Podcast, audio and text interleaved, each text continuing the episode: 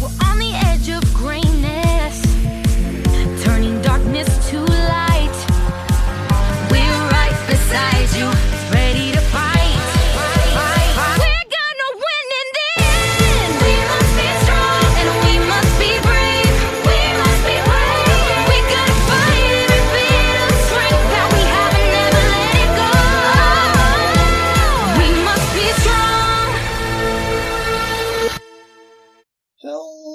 welcome to Us Weirdos Have to Stick Together, the show where a couple of weirdos talk all about She-Ra and the Princesses of Power. My name is Nobody, and I'm joined by the most wanted criminal on the Boiling Isles. It's Chloe. How are you today, Chloe?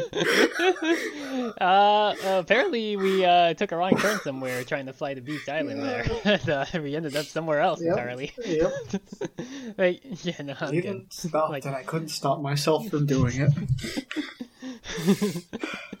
and meanwhile, you, you were fine to fit just last week. we went back Oh, to G no. after two weeks of not.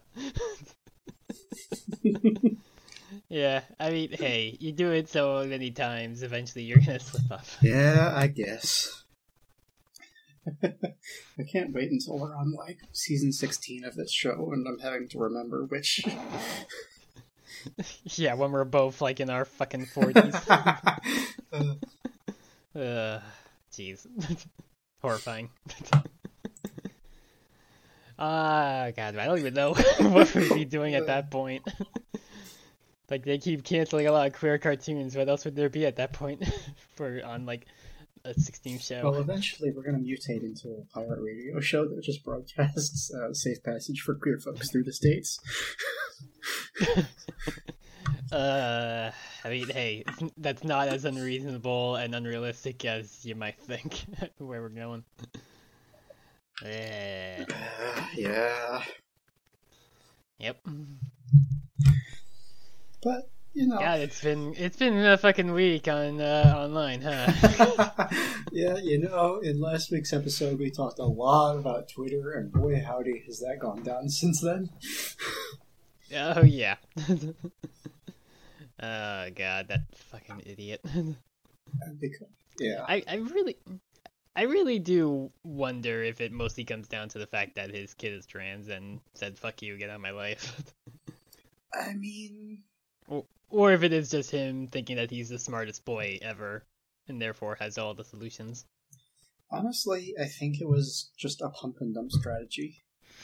Like, he said he was going to do it and Mhm. didn't realize he was going to be legally bound to do it. I, I yeah. I can only hope that. Uh, I mean, I definitely saw that, like, uh, at the time when he like tweeted out that very Trumpian word salad tweet about like how like activists are killing the advertisers on the site. That that's exactly the same time when Tesla stock was taking a massive dip. yeah. So, at the least, him fucking around with Twitter is also starting to tank uh, Tesla. Because apparently, when you decide to tie them so intricately together, the effects of one affect the other. Well, yeah, that, but also, like, up until now, he's had the luxury of pretending to be a smart person because he's just the CEO of this car company that makes super cool cars. Yeah, like the the only times people really knew that he was a charlatan was whenever you heard of like any of his rockets blowing up, or when he like taunt like flaunted about the uh, Cybertruck's windows being unbreakable and then it immediately breaking on Yeah. on the fucking display like two seconds Like, later. people who pay attention knew he was a clown all along. Yeah, but which- this is yeah, the first time I, I mean, think yes, he's like we we, displayed we that all way. do, yeah, yeah. And I'm pretty sure it was you who mentioned it on the podcast last time that it's like, oh yeah, the Cybertruck thing happened twice. I only I only knew that it happened once, like when it was first introduced. I didn't know that it did that again. oh no, I mean, But yeah, it happens twice in a row. Like, he threw the No. baseball at the window, it broke, and he goes, "Okay, well, let's try the back window. That surely won't break it." uh, I, okay, I think I only saw the clip of the first Yeah, one. yeah. Yeah, because He people are like, what made the fuck? utter fool of himself. Yep. But- Remember when that Star Trek episode uh, taunted him, like, uh, not taunted, like, flaunted him as like one of the like greatest inventors of all Didn't time? The Simpsons also do that. I'm pretty sure, yeah. I'm- hope that the writers of both those episodes are really kicking themselves in the shins at this point. 'Cause, like, ew. So, putting him up at the same like level as the Wright brothers, you know, the people that invented flight, whereas this guy anything that he tries to make fly blows up on the fucking launch platform. Yeah, Jeez. yeah. The, the my favorite tweet of all this that I saw was people being like, "Can you imagine trying to live on a Mars colony run by this man at this point?" 'Cause it, would- it would not it would not go over. I mean, assuming that you actually make it there, as opposed to dying immediately as soon as you get on the fucking starship. Uh, attention citizens, Yeah. shut down your oxygen and you will be informed if you still have a job by whether you continue to breathe. Yeah, I mean, especially when you look at like the list of all the different departments that he's killed off and fired, and it's like, oh, this makes perfect sense now. It doesn't actually seem random because it's of course all the people that were doing any content moderation or, you know, information verification teams. Well, that's true, but it's more than that. The, the staff that he laid off over the weekend were laid off based on the number of lines of code they wrote last year. Which is to say, the people who wrote the least lines of code were the ones who got laid off. Which is to say, the ones who are doing the most difficult problems are the ones who got laid off. Yeah, exactly. Yeah, I mean it's them and also like content moderation people, and of course, you know he's introducing the whole like pay eight dollars for verification thing the day before the general election. That's not definitely going to cause problems whatsoever. Uh, you know, for a lot of shit besides just information about the election.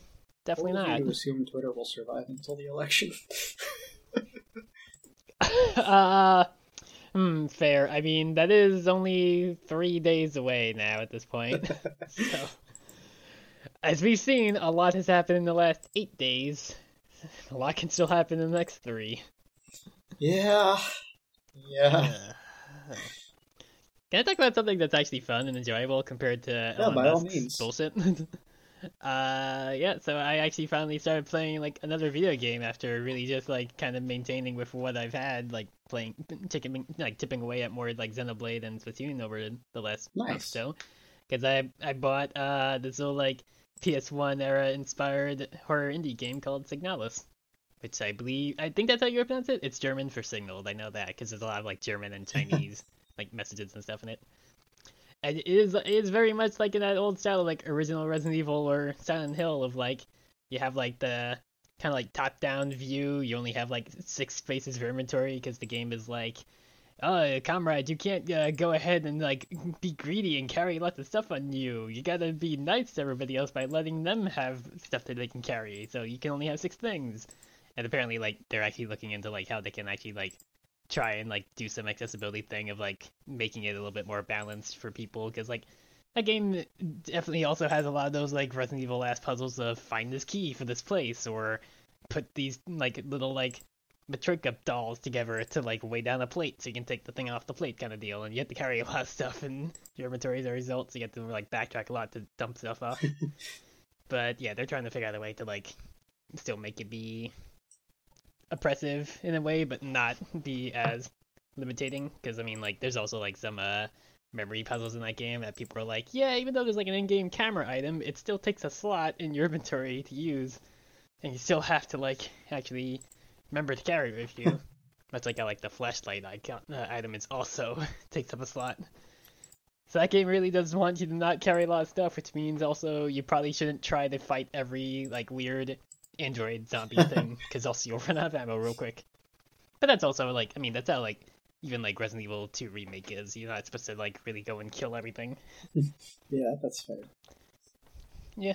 But yeah, it's uh it's pretty cool. It's it's very like mind screwy. It's got like a lot of shit going on. I immediately caught on to the fact that the game tried to pull a fast one on me with a fake ending because uh, I played Undertale already. I know when your shit is uh fucking weird because I can tell when the title screen's different. So you can't pull that on me, game. This is not the actual ending. But yeah, it's uh I think I'm at the last third of the game. Like I got to, to the very I think it's three chapters, and I got to chapter three, which is after that fake ending. So it's uh it's really it's, a really uh, weird setting because I mean a lot of it is like very much like kind of like Soviet Russia inspired thing with like people talking about like you got to do your service to the great nation, nation in, with a capital N, and they don't ever name the like the the nation or anything because it's just like a bunch of like different planets under this like rule of like I forget the name of like the lady who's in charge, but it's like her and her daughter, and it's like it's all also in capitals, where it's like daughter is capitalized and everything, and it's like this society sounds like it sucks. this society does not sound good. but uh, you don't see it as much because you're just mostly dealing with like a weird like mining facility with you know android zombies. Well, okay. So yeah, it's uh, yeah. I think, like I said, I think I'm near the end. It's like a little like twenty dollar game. Obviously, you probably shouldn't play it if you don't like like inventory management or horror games, or also have like epilepsy, because there are a lot of times when there's like a lot of like flashing stuff on the screen to mess around with you. So be forewarned about that. but it's got it's got a neat uh uh option in the like the display settings to make it also have like a CRTV like filter around it, so it looks like you're actually playing a proper like PS1 game. So that's pretty Yeah, that funny. is very cool. I would Yeah. have hoped there would be a setting to like remove the the epilepsy-inducing flashing lights, but Uh, it's it's mostly because like there are certain parts where you find enemies that like shoot out like radio broadcasts because like one of the items you get early is like a radio module that you need to actually like tune into to solve some puzzles. And you basically need to like tune your radio to their frequencies that they put up in order to like counteract them and eventually kill them. Because like they'll basically will just have like a number flash on the screen really briefly so you're kind of trying to do that while also dealing with like other enemies trying to attack you. So I, I i feel like they could figure out a way to like make that more accessible. But obviously, I'm not a game developer, so I can't say how. But yeah, a lot a lot of the that stuff is like more to like in service of the weird shit going on on that ice planet. So yeah, that I still kind of don't know what's going on, but I think I'm getting there. well, okay. That's uh, Yep. sounds like a good time, sort of. I mean, yeah, like horrifying as long as obviously, yeah, like uh, yeah, as long as you don't actually suffer seizures and everything from flashing lights. And also, you can deal with like the stress of having to run back and forth to like switch out items a right, lot. right, right. Um, yeah, Yeah. I don't know. Played more Hades. I beat it four times so far, which is apparently not enough. Yeah, I, like I said last time, I think it's ten to get the the credits. That is frustrating, but it feels good to have a possibility of finishing it. yeah, I, I mean, yeah, like you you've defeated Hades four times. Like you know what? Like really, once you get over like that first hurdle where you like like kill him the first time, it, seems like it's definitely like it gets easier because again, you can like do the pact of punishment stuff, so you can reset the rewards, so you can keep upgrading your weapons and Mhm. stuff, and make like get those different aspects and whatnot. And also, like, obviously, once you, like, learn boss patterns, it's like, okay, I know what they're gonna do. Unless you activate the Pact of Punishment that adds uh, a third phase to Hades and gives him even more attacks, which I have I have never done myself yet. but uh, it also adds a, like, different third musical track, because, like, you remember, like, when the self bar goes down the first time, and goes to the second where it, like, plays that sick guitar riff, and it's like, oh, fuck, here's the actual fight. Yeah, it does that again, with a third I version. refuse to learn boss patterns. That doesn't happen. Yeah, I mean, because like you've never really played like the Souls games or anything, right?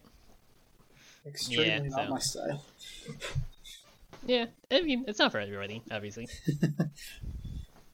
But, uh, what weapon did you end up uh, liking most? Oh goodness. Um, mostly I think I like the shield, but that is because, well, the shield and the Yeah, spear. If the spear has one specific daedalus upgrade, but Mhm. the thing is, is that because I refuse to learn how anything moves, uh, mostly what that means is I'm just constantly dodging. So the fact that I can throw this sh- the shield and have it I- I ricochet mean- around the room, that's really helpful.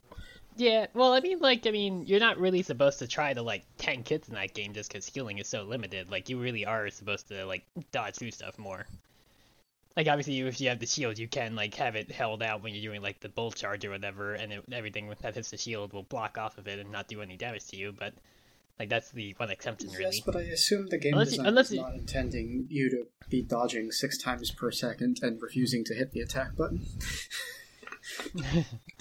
Right, and sometimes you just gotta do what you gotta do to set it up. But yeah, like that's why I like a lot of that like damage on hit things like Doom, where it's like, okay, I just had to hit them once and then I'll just see this like Doom stack up a lot and just kill them in a few seconds. Just hit them once and then run the fuck away. Honestly, the weapon doesn't super matter to me as long as I can get one of the ones that uh, do damage when you dodge. Yeah. Because That's true. Yeah, but like they all obviously like play very differently. Like for some reason, I've just never been good with the sword, and I think it's just because I don't like the special on the sword. Just that like like overhand mm-hmm. swing with the like the little bit of AOE in front of you. Because it's like again that has you have to be like a lot closer with that than like most of the other weapons, Ex- except like the what you call it the twin fist. For some reason, I like the twin fist, but I liked it because like you have the magnet upgrade on it as one of the aspects where you can just basically pull an enemy towards you, and then just hit them. It's like I like getting that with like Doom on that because it's like okay, well I'm just pulling them towards me. They're gonna leave inflicted with Doom and take more damage anyway from the magnet debuff. just punch him once and something and run the fuck away. Yeah, I don't know. I just like get the boon that strikes lightning every time you dodge, and just bring down Yeah, a yeah. lightning storm while your weapon is bouncing around doing its own thing. You know, that's all I need. yeah. No strategy, no plan, uh, just fe- lightning. yeah. Or again, you just like uh, max out Artemis a lot, just where you just get a bunch of crit. It's just like okay, well, I just need to hit you once and hope that uh, it crit, procs the crit chance. Uh, so yeah, that's that's I guess what I'm doing these days. But also uh, today is Saturday. We're recording on a Saturday, which means it's Warhammer release day, which means I have just spent a number that I am not comfortable saying on the air of money on plastic dwarfs. There's the distinction between us. I will definitely show my entire ass with the like thousand dollars worth of Owl House bullshit I bought. I mean, obviously you don't have to. Well, it's don't bullshit, but, like, like for the Owl House stuff you bought, right? That's like reasonably priced and good for your money. but- yeah, and and that was also like uh, not in one go, obviously. Exactly, yeah. But Like, like, yeah, it would be like around a hundred for the plushies at a time, but that's also because I'm like ordering them together because you can't separate the gay plushies. Right. Whereas, like, these plastic dwarf models, because they are Warhammer models, cost like $10 a piece, and you need, I don't know, a hundred of them to have an army, so. it's not good. yeah, I, I'm. I've always been a little interested in getting into like those kind of like figurines and painting them, but at the same time, I also know that they are really expensive. Yeah, they super are. Me, me, meanwhile, literally like three feet away from me and a little bit up on my left are Gundam models. One of those, uh, like two of those being like eighty to hundred dollar models because they're like the perfect grade ones. or real grade? I think they're. I, I forget. At some point, they added like another grade because there's like the little guy. There's like the master grade, and then there's like, uh, real grade and like perfect grade. It's like yeah, they they, they basically like at one point added like a fourth tier to them like how specific and intricate they are with all sorts of tiny ass little stickers. I'm like I'm just not going to try to put those stickers on. Like at least I finally continued working on full armor Gundam and actually made like the armor plating on it. So at this point, it's really just the weapons and all the shields it has. Because for some reason, this Gundam has like six shields like attached on its back. So yeah. yeah, I just gotta work on that basically to finish that one I'll finally. admit, I don't know a lot about that- Gundam building, but I feel like, just based on my Warhammer experience, I feel like Gundam building Mhm. might be more, not easy, but like welcoming, so to speak. Yeah, it's it's definitely like uh if you you know if you don't go like crazy at first with like the higher quality ones that are also like close to like a hundred dollars, like most of the little most of the smaller ones are like fifteen bucks or so, and like they don't take very long to put together. It mostly comes down to like again like how intricate they are. Like the the more sophisticated ones like actually have like fingers that have individual digits, so they can actually like properly hold their weapons, as opposed to the other ones just having like their hand in like a fist with like Yeah, a little hole yeah, in it Lego for the gun to go in kind of deal. yeah, basically. And also like uh the lower grade ones like have their coloration a little not off, but like not again not as like specific as it is in the Yeah. show. So it's like they always come with like painting uh instructions on them of like here's what color you should get if you want to actually like really work on this to make it look better, but it's not necessary and it's also like you know you don't have to if you don't want to because it's also more of an Yeah. investment. I don't know. I'm just thinking about how, Yeah. like, in this army of plastic dwarves I've bought, our tank model, the biggest thing we have on the field is three inches tall. so it is a pain to paint Yeah. them. Yeah, like uh I'd say that's probably around the same size as like the lower tier Gundams and like the, Are the they uh, that small? I didn't the higher tier ones. Uh, hmm. I'm trying to think of it. Like I'm looking at them closely. Maybe it's like actually closer like five or six inches for the little guys, and like closer like nine or ten for the other ones.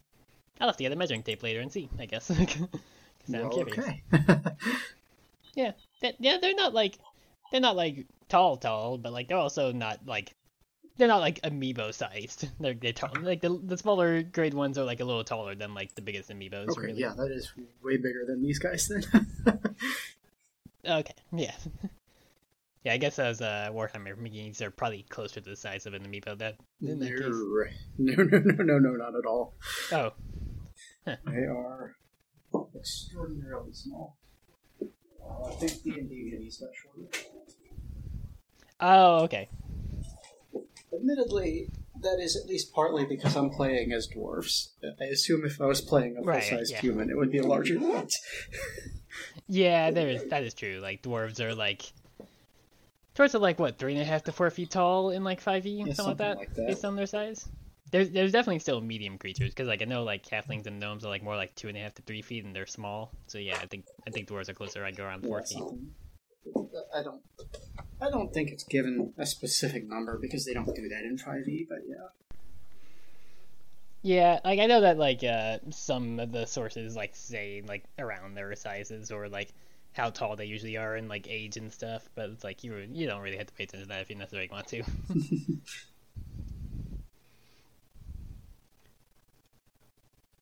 Hmm. Yeah. Yeah. Uh trying to think if there's anything else really that's gone on since uh last time. Like I mean I did my fourth electrolysis earlier in the week, which is why we're recording on a Saturday instead of a Right. Thursday. so, so you know, progressing still. It's like still mostly working around like the uh like neck area, just because you know that's like the part that's more showing off when I'm not we- when like when I'm wearing a mask anyway. So yeah, working on that mostly. well, I hope that goes well for you. Yeah, that is a Yeah. long, long journey. It's yeah, it's it's just a process. Nobody ever said it was fast. Oh yeah, dang. yeah, Okay, maybe maybe I'm thinking of inches wrong because you just sent me a picture showing that this dwarf is barely larger than a He's- he's starburst. like one and a half starbursts tall. okay, yeah. So maybe what I'm thinking of is an inch is uh, way off then with these Gundams. I'll have to check later and let you know. Yeah, that that is tiny. I like that you also just have a starburst on hand for comparison. Well, of course, they're the best candy. I would I would say the thin Reese's cups. I feel like the I feel like regular Reese's cups are like a little bit too much chocolate. They're like a little, there's a little bit too much. That's why I prefer the thin ones. that makes sense, yeah. Yeah, but yeah, Starbursts are uh, pretty close second, I think. Hmm. Well, I guess I won't cause a fuss. I'm just. Have to agree to disagree. This, this candy, should. this this candy discussion is what kills the podcast. Uh, no, I'm going to go glimmer mode and decide to do a genocide over candy. oh boy. Uh, yeah, sure enough. Um, do you have anything else you'd like to touch on, or shall we both go glimmer mode? I guess we. I mean, I guess we went Kirby mode two weeks ago. I guess we gotta go Glimmer mode, I huh? suppose, yeah. Uh, how, you can spoil this for me. How long the season five until she gets better? Um, that's a hard question to answer. Like, Oh, it is a learning journey. okay. It, it's it's kind of not like how like uh, with Hunter, where it's like you saw like the glimpse of it, but it really wasn't until like season two, episode sixteen, when he was like, okay, yeah, Yeah, pretty yeah, where like all immediately like snapped together. Yeah, she will, over the course of the next few episodes, be going through the process of An learning asshole. and understanding why what she did was wrong. All right. At at least it doesn't sound like it's that far out from her deciding to stop wanting to be the Dark Queen. uh, well, yeah, that's fair. Uh, Gl- Gl- Glimmer got one glimpse of the Ring of Power, and she went even more sicko mode than Galadriel. Oh man. Galadriel only has like about like a minute of thinking to take the ring and everything, but then she's like, "Ah, yeah, no, that's bad." Glimmer will be the evil queen in about twelve seconds. yeah. But, okay, yes. Um. So, uh, She-Ra, season four, episode eleven, Beast Island. Uh, it turns out that being sent to Beast Island doesn't mean you die automatically. Uh, it's it's not just a euphemism because we're gonna go there. uh, so we open in Mara's ship, and Adora does a recap of where they're going and how they're getting there, and then Bow gives us a little bit of the Glimmer Betrayal recap. And this is a super weird opener because all these episodes were released at the same time. I don't know why they're just saying the plot of the previous episode. Yeah, it's like I I kind of had to remember that too with this because it's like, all right, it's Netflix, and like up until recently, Netflix just dumps all the episodes of a season at the same time. Like it's like, I think it was only with like the most recent season of uh, Stranger Things when they actually stopped doing that as much because they like held off the last two Yeah. or three for like a few weeks later. Yeah, compared to like I mean like they just released like Dragon Prince season four. This is all Yep, there, sure right? is. Oh. Yeah, I need to get there watching season three of that. I really enjoyed Dragon Prince season four, but it feels very short. I don't know why. It's the same amount of episodes as the rest of them, but it also like, Yeah, because they because they've all been like eight or yeah, nine they're all episodes, nine right? episodes. Yeah, maybe maybe it's just that it feels weird just because it's also been years since they did Dragon Prince. Because like, wasn't there like a bit there, but they were like thinking that it was just canceled or something? yeah, it was in limbo for a little while there. That's like, Yeah. minor spoilers, but there is a two-year time skip between seasons three and four to account for the two years they weren't on the air. Yeah, I had I had heard of that. That it's like yeah, they were like, yep, we are having a little bit of a time skip here. Each of these characters a little bit. Like I definitely saw uh, Ezran's like time skip design. Yeah. And it's like, oh, he's not a little boy anymore. Yeah, they gave everybody bisexual here. It's really weird and full of tension. Um, yeah. I- it- yeah. So, like, like I- like I, s- I don't know why they open the episode this way because there's no weight between them, and it just doesn't. It's it's very strange. But at the end of all the recapping, uh, Bow is worried that Glimmer will be so mad about what they did that she never talks to him again, because he's still worried about her, basically. Although he doesn't super admit that. And then an alarm goes off, and the ship gets hit by a Star Trek banger, and they all stagger around in place, you know. and Yeah, they, they do the thing that happens in like every like '60s TV show when a person's on like a ship or a sub or anything, and they all like have to act like they're getting jostled around while a red light goes off, exactly. where they uh, just straight up are running from one side, flailing their limbs about, and then run to the other side. yeah. mostly, mostly directly thinking of. uh Oh, was it Voyage Around the Sea? It's it, it was like an old ass show of like people having to go in the sub to like I don't know, deal with like the planet's slowing rotation in the core or some shit, and they just dealt with a monster of the week all the time and nothing else.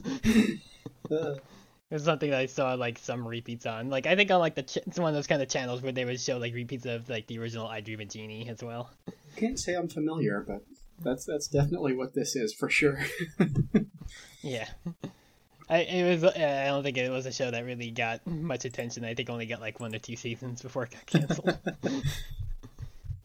Yeah. Um, yeah, so all that happens, and then the ship just kind of lands off the coast of Beast Island. Like, I guess this is their landing sequence, but uh,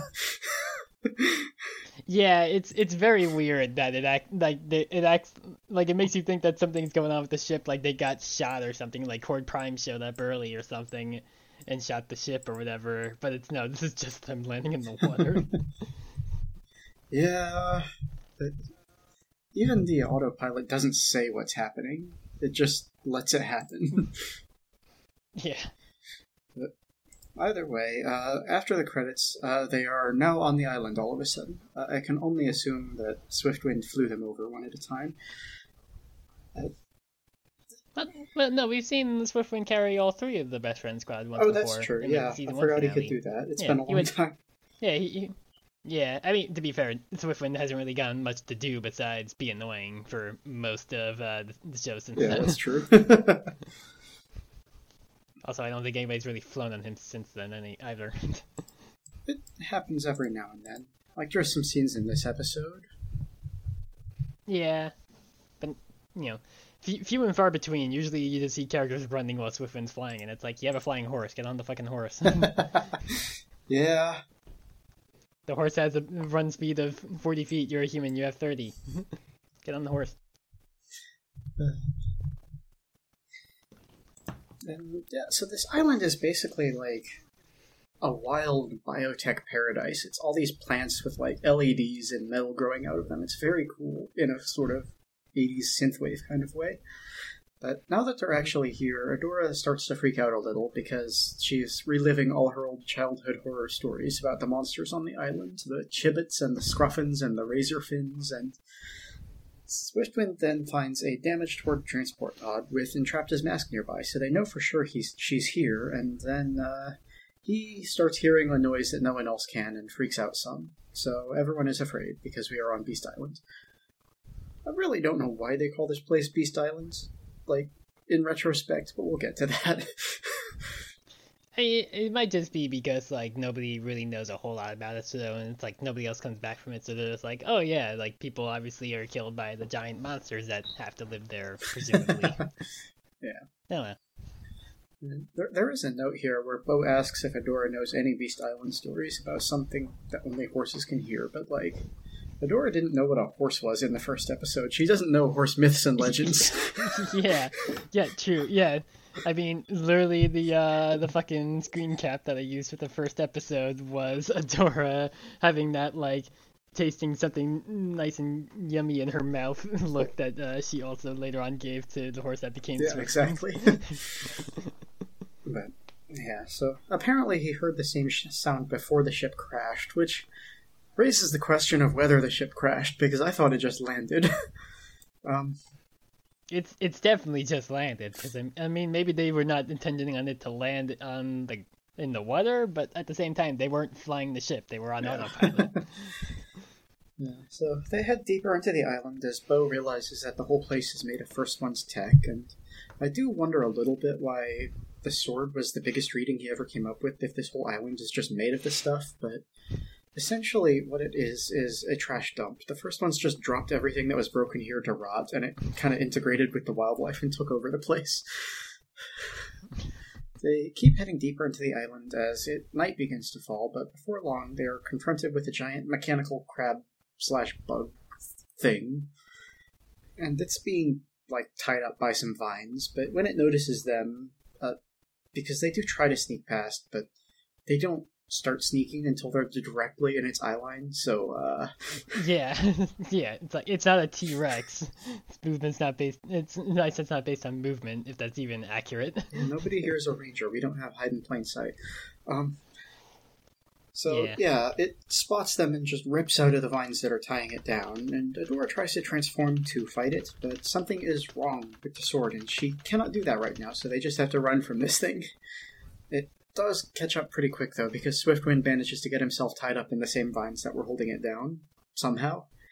So Okay, I had I had to look this up real quick. Uh, scientists never made any basis for motion-based vision on in Tyrannosaurus rexes. This was just a myth made popularized by Jurassic Park. yes, indeed.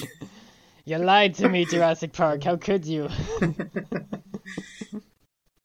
Next, you're gonna tell me that they uh, were not actually predators and that they were scavengers and they had like a bunch of fur all over them. I, I know that's actually what they say T Rexes are nowadays, based on new research. Well- but I, I still don't want to believe that dinosaurs had feathers because it just sounds goofy. I get that they're descendants of birds, but still, or ancestors of birds. I'm just saying, an ostrich is a dinosaur. True. A parrot is a dinosaur. if we have to accept nowadays that dinosaurs actually did have feathers, then we can call every bird a dinosaur, right? I mean, they are, but like my point was more to the effect that uh, I don't think it's silly for T Rexes to have feathers. I think it just probably manifests in a way that we're not used to. Yeah. I mean, again, Jurassic Park is to blame, really, I think. Because what everybody thinks of dinosaurs comes from Jurassic Park, right? Well, that's true, but even like in reference to feathered animals we have today, I don't think that we have a reasonable expectation of being able to figure out what a feathered dinosaur looked like just by the patterns of its pinions or whatever, because that's all we have. We don't know what the actual feathers looked like. It could have been this fluffy monstrosity for all we know. Clear, clearly, we need to get them to actually bring dinosaurs back so that we can find out yes, for sure. naturally. It's the only way. But if we mix it with frog DNA, then we won't know for sure because the frogs will. Yeah, the fro- the frogs will definitely end up uh, making them look different, and also the frogs will trans their gender. the frogs are turning freaking dinosaurs trans. That's still like one of my fun uh, favorite things to bring up. Uh, like, oh yeah, like the the, the dinosaurs trans their genders. Everybody's being murdered by a bunch of trans dinosaurs in those series in that series, or at least the first uh, one. yeah, yeah, yeah. Um, Yeah, because the second one's a different island with like the reserves or whatever they had. Yeah, so there's a fight scene with this robo bug, and they're entirely ineffective against it, despite being pretty good at fighting by this point. But uh, right as it's about to murder Adora, a dude in a cape and no shirt or shoes shows up and starts doing magic at it. Um, he scares it off, and this is where I have to admit that I've been lying to you for a long time because King Micah is not dead. Uh, I mean, to be fair, I kind of knew he wasn't because I definitely saw a voice actor credit for him for adult Micah back when uh, we were introduced to Kid Micah. So I mean, that could have been for flashbacks.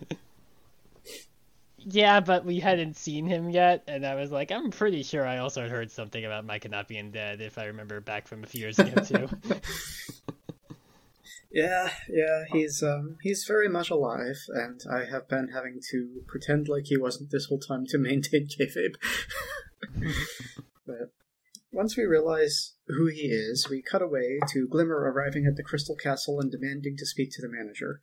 Uh, she's completely iced out, and like she does not really attempt diplomacy here. She just demands no, to be granted power because she's the queen. The end. like you would think that like she would at least maybe consider like hey i know adora told me like adora told me that you had the genocide laser she doesn't want to fire it i want to fire it so help Yeah. me out because i mean that works later on Eventually, yeah. like she could have she could have like maybe thought of like okay maybe i should actually appeal to light hope's desire to kill everybody by saying i want to kill everybody so, but no. Gl- glimmer just is like nope fuck you. Give me give me mine. Yeah, am, am queen. Royalty. Fuck you. For now, uh, Light Hope just contents herself by doing the thing every manager wishes they could do and releasing the robot spiders. Um, back on the island, Micah is being just a little off. He's like grabbing their faces and asking to know if they're real, and apparently he's hallucinated people here before, so he's not super sure what's going on, but essentially, it turns out that instead of the Horde just outright killing him, they kidnapped him and exiled him to Beast Island with the assumption he would die there, and he just didn't. So he's been alone Yeah, on this why would- island for 17 would years now. He he's he's the king of Bright Moon, which is uh, for all intents and purposes the capital, more or less, of Etheria. Why would they not just murder this man as soon as they caught him? Yeah. And just be like, okay, let's just go send them to the Hell Island, and uh, I guess hope that the monsters there are more potent than this sorcerer guy. I mean, yes, why not? Why not just fucking ice him? you're right. But also, like, Hmm. Angela thought he was dead, dead. And we don't, obviously, we don't know that she saw a body, but I wouldn't assume that he was dead, dead unless I saw a body, you know what I mean?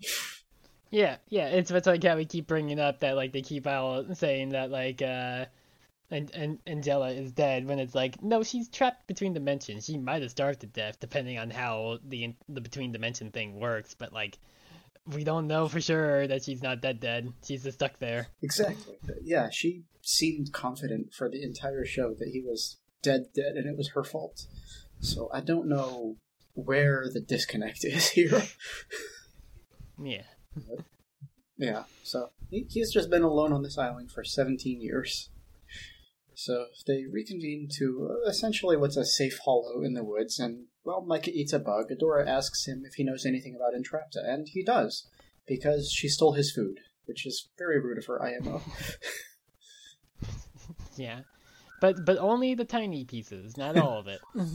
Given the way he eats again, in this it- episode, I like- think she just stole a bunch of bugs. Yeah, I mean, if he's been stuck here for like 17 years or so, roughly, you'd imagine any food he might have had, like if the Horde gave him food for some reason, expecting this man to die, it's like she would like that food would have definitely gone old, like expired ages ago if he had any rations with him.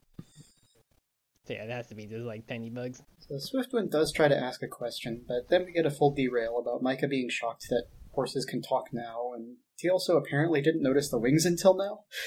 But essentially, what it breaks down to is that Entrapta just beeline for the center of the island after robbing him, even though he tried to stop her.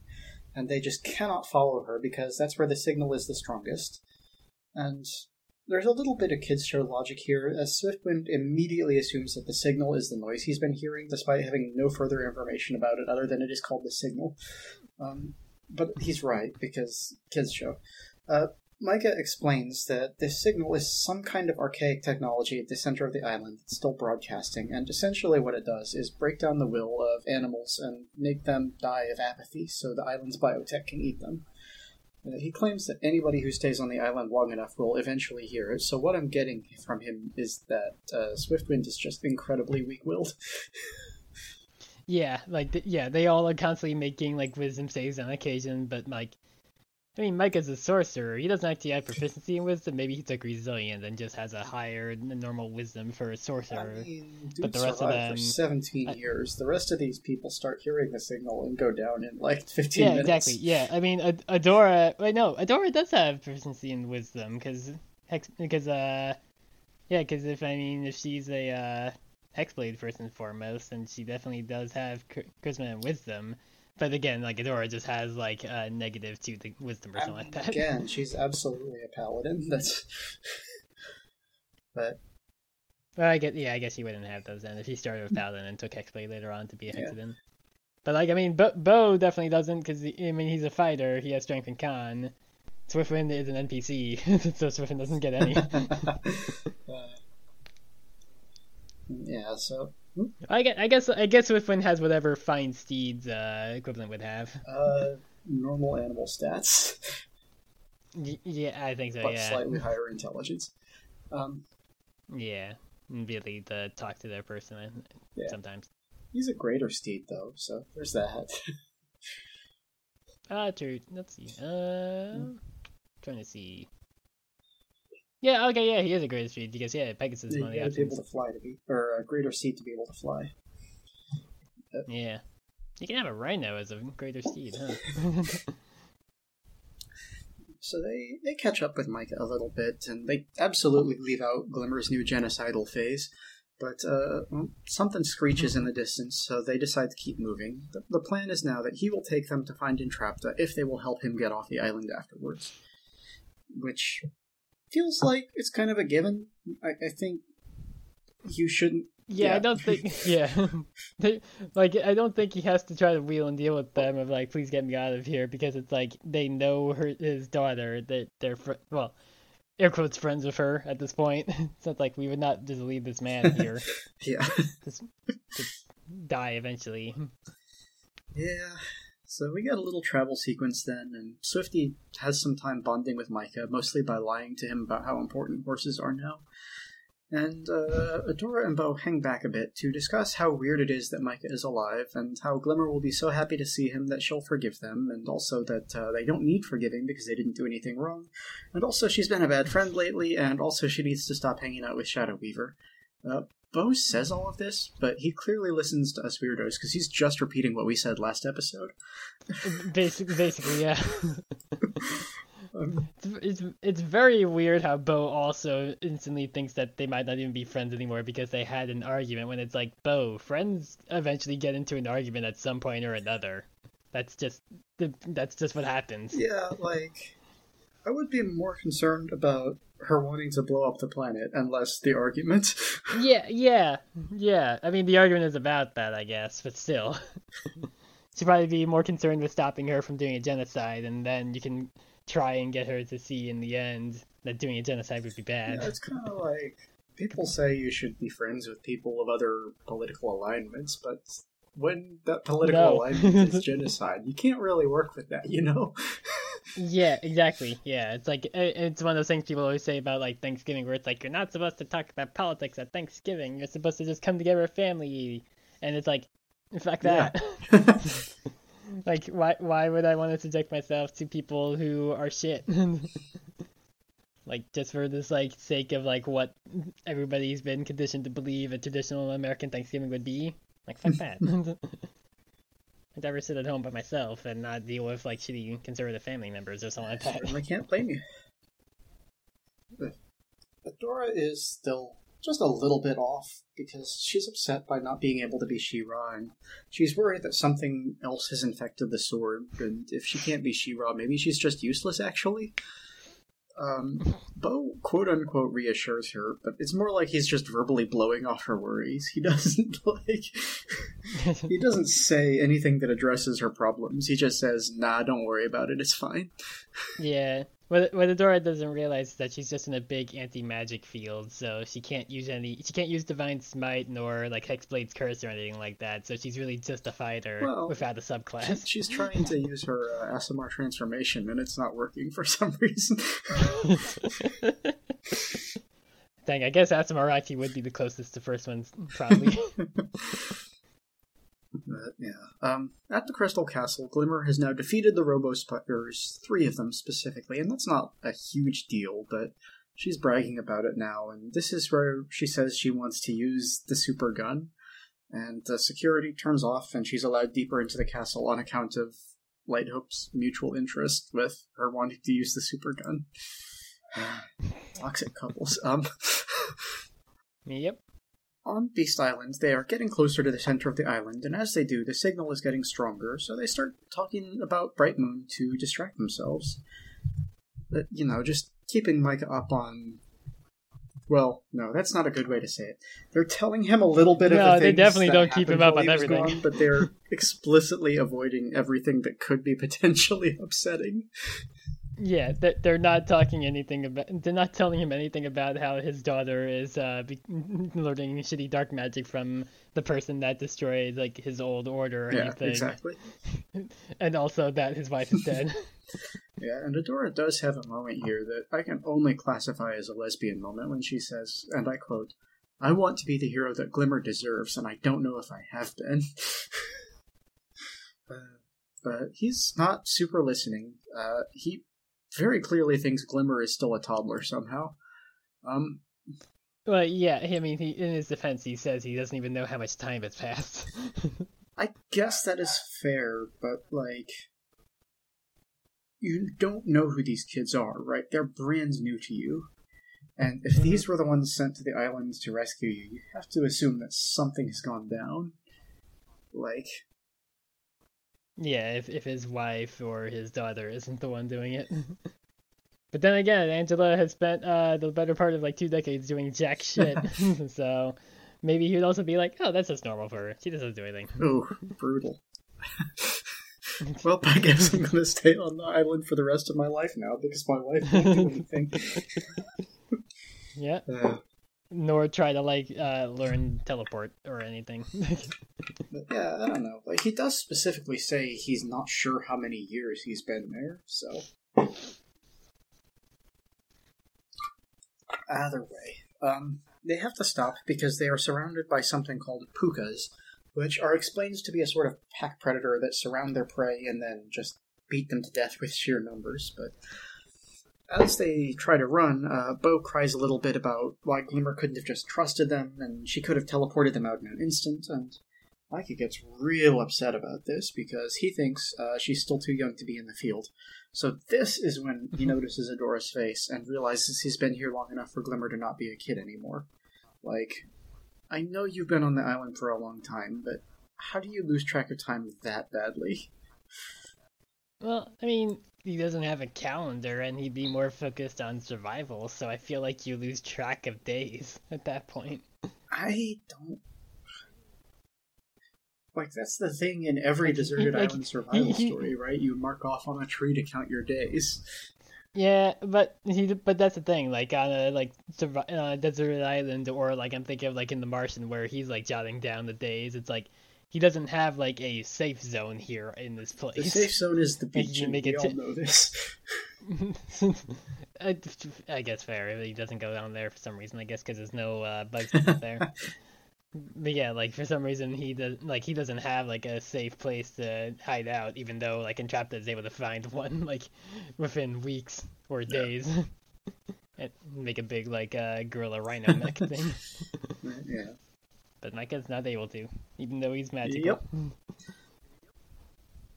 He, he he never he never learned he never learned uh, Leomund's tiny hut. Is the thing. Just couldn't fit in his spell book. Or uh, no, no, I guess uh, no, I get no. He's a sorcerer. I think that's only a wizard spell. So that's I why. mean, There you go. He's a wizard, but yeah. Eh, They call him a sorcerer, not a yeah they wizard. call all their magic users sorcerers, despite the fact that they go to a magic academy.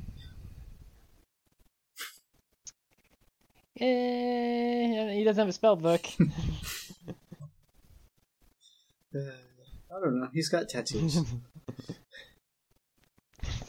yeah, those are just uh, those like magical item tattoos there they added in well, I'm Tasha's. just They like can give you like because plus a one wizard AC. can specifically use tattoos instead of a spell book to record his spells. So Hmm. There- there's lots of ways to do things, but either way, uh, the Pukas jump out and they are acting exactly unlike what we were told they were doing because they don't surround anybody; they just sort of run at them in a straight line. And the par- Yeah, th- this is not smart pack tactics. the party just sort of splits up out of sheer panic, with Swifty running off and Adora pursuing him. But the trouble is, he's getting closer to the signal, and as she chases him, Adora can hear it now too. Uh, he starts getting eaten by vines that tie him down because he's too apathetic to care anymore. The apathy signal works. Um, so we get some big Artax energy here as he's being devoured by the island. Uh, moments later, uh, Bow and Micah arrive, but then they start getting eaten also. Not there's no real reason they start getting eaten. They just see it happen to Swiftwind and go with the flow. Um, yeah, it's like oh, I guess, I guess the hor- the hor- the magic horse that can never die because he's a steed, uh, like magical steed is dying. I guess we gotta give up too. ah, he can die, or we'll just go find that lizard. It's like any time when uh Zac's character Ricky has his uh magical steed Dalmatian ox get his head ripped off or whatever in Unsleeping City, and he's like he starts crying and he's like, "It's fine. He's made of light. Still really makes me sad though." Poor poor ox gets killed so often because he's just a little dog with like 22 hit points. Uh, yeah. Animal companions do do that. Yep.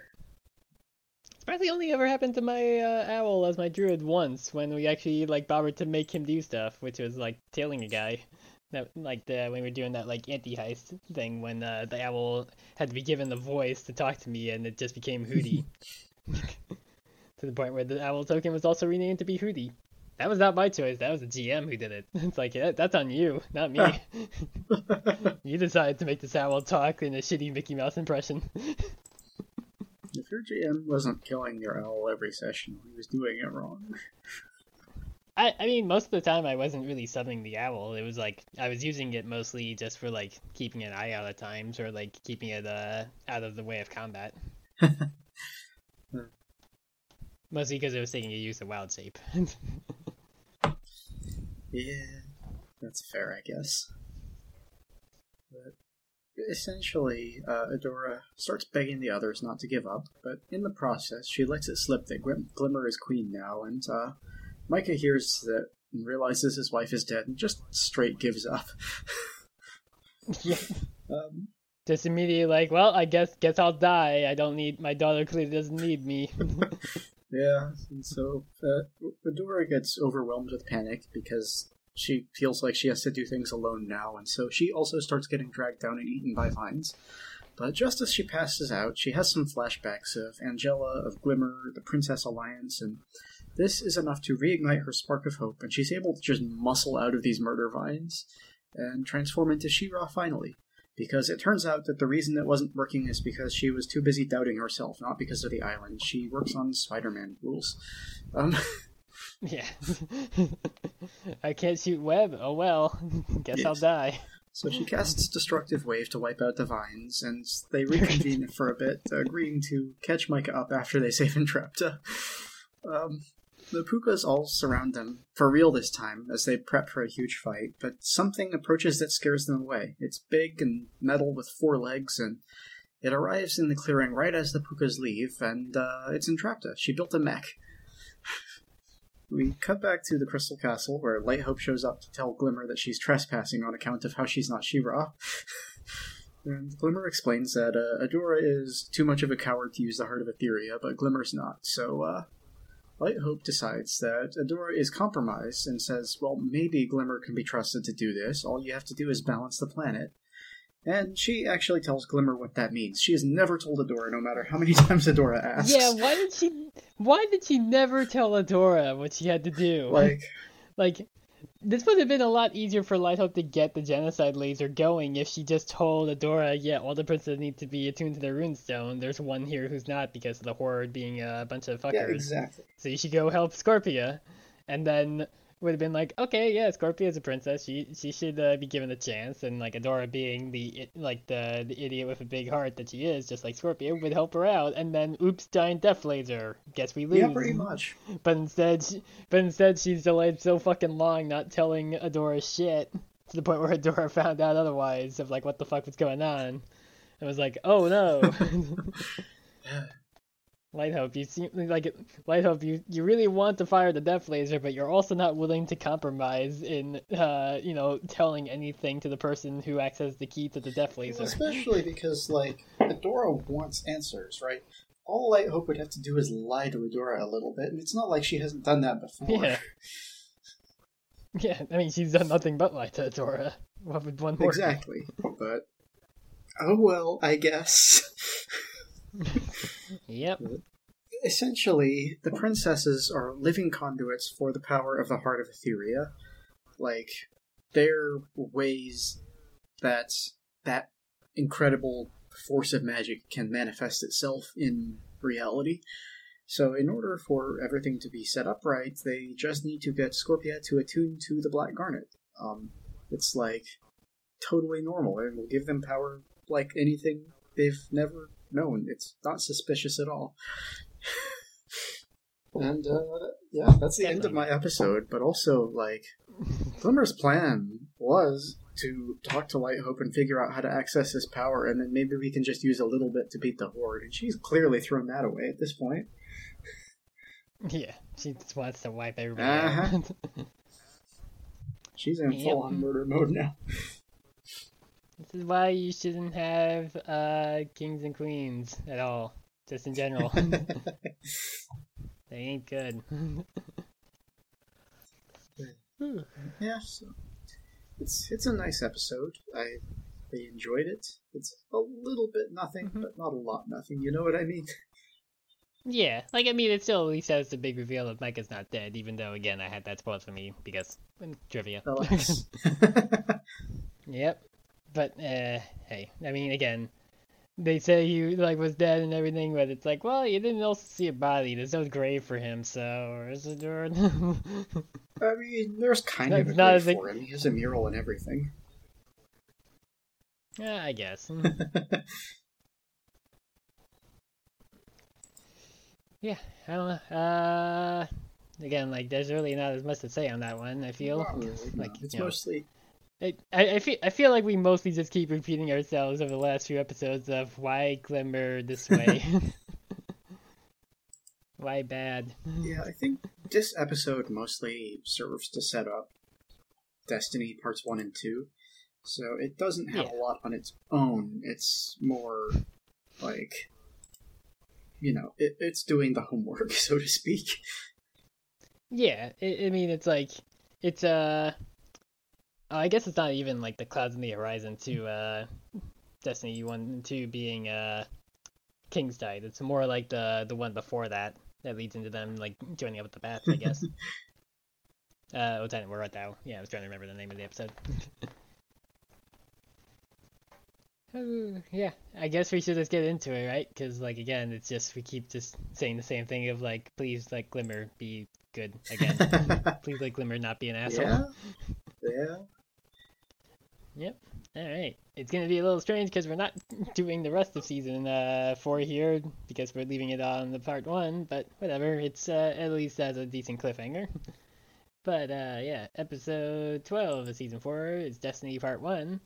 Which, when I said Destiny One and Two, I was like, actually thought of like, wait, am I saying this right? Because I'm just thinking of the bunch Bungie game. that is bad. uh, they're never gonna make Destiny three at this rate. I feel like.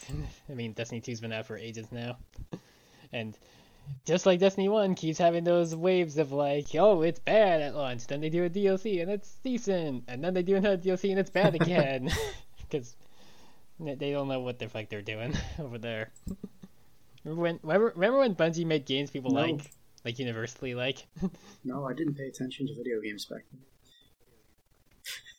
Uh, I mean, it was like really like that was like that was also like when FPSs really weren't as much a thing, and like they kind of more established it by having like the like the twin stick shooter kind of deal, or rather like using like the stick to aim. Although I know there were some that did that before, but it's really more Halo popularized it. But people liked Halo, and then they kind of just never stopped making Halo, and it just kept going, and just eventually just not innovating at all, and just copied Call of Duty at one time. Nobody liked that one. Yeah, Yeah. like I didn't. Video games for me did not happen until everyone already hated Halo. So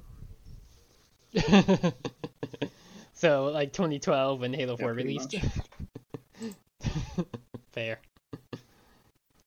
Uh, I mean, people seem like uh, kind of split on Halo 6. Some people are like, yeah, the campaign's not that great, and like, hey, at least the multiplayer is free, even if it has more battle pass bullshit times bullshit. well, I guess that's something yeah. a little bit.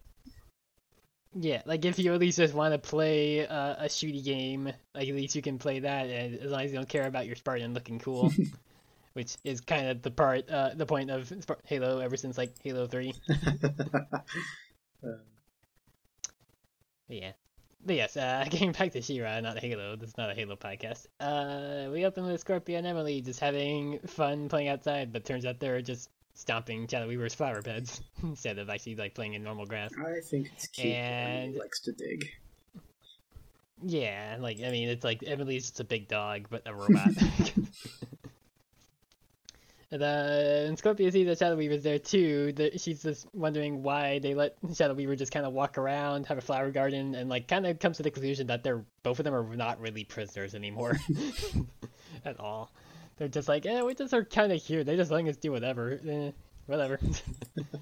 Uh, but of course, Glimmer shows up at that point to get Scorpion's help since she needs her to connect to the Black Garnet. And Shadow Weaver tries to delay her by requesting that they ask their princesses for their input, but Glimmer just ignores her.